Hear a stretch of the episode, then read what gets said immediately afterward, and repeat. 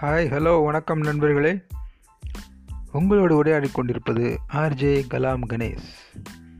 அதாவது மாற்றம் என்பது என்னவென்றால் எல்லோரும் நாம் மாற்றம் செய்வதே மாற்றம் என்பதே மாறாதது. அதற்காக ஒரு சிறிய கதையை உங்களுடன் நான் பகிர்ந்து கொள்கிறேன்.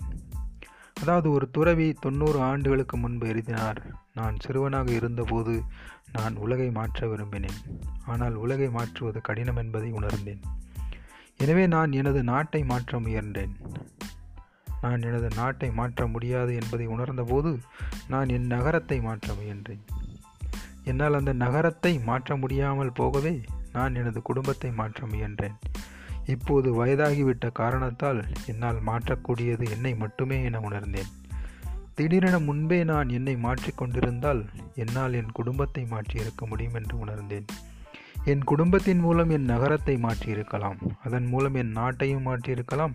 உண்மையில் என்னால் உலகத்தை மாற்றியிருக்க முடியும். ஆம் நண்பர்களே மாற்றம் என்பது தொடக்கம் அல்லது உங்களிடமிருந்து அதாவது என்னிடமிருந்து மாற்றம் தொடங்க வேண்டும் என்பதை உங்களுடன் சொல்லிக்கொண்டு இந்த ஒரு சிறிய கதையை உங்களோடு பகிர்ந்ததுக்கு நன்றியை தெரிவித்துக் கொள்கிறேன்.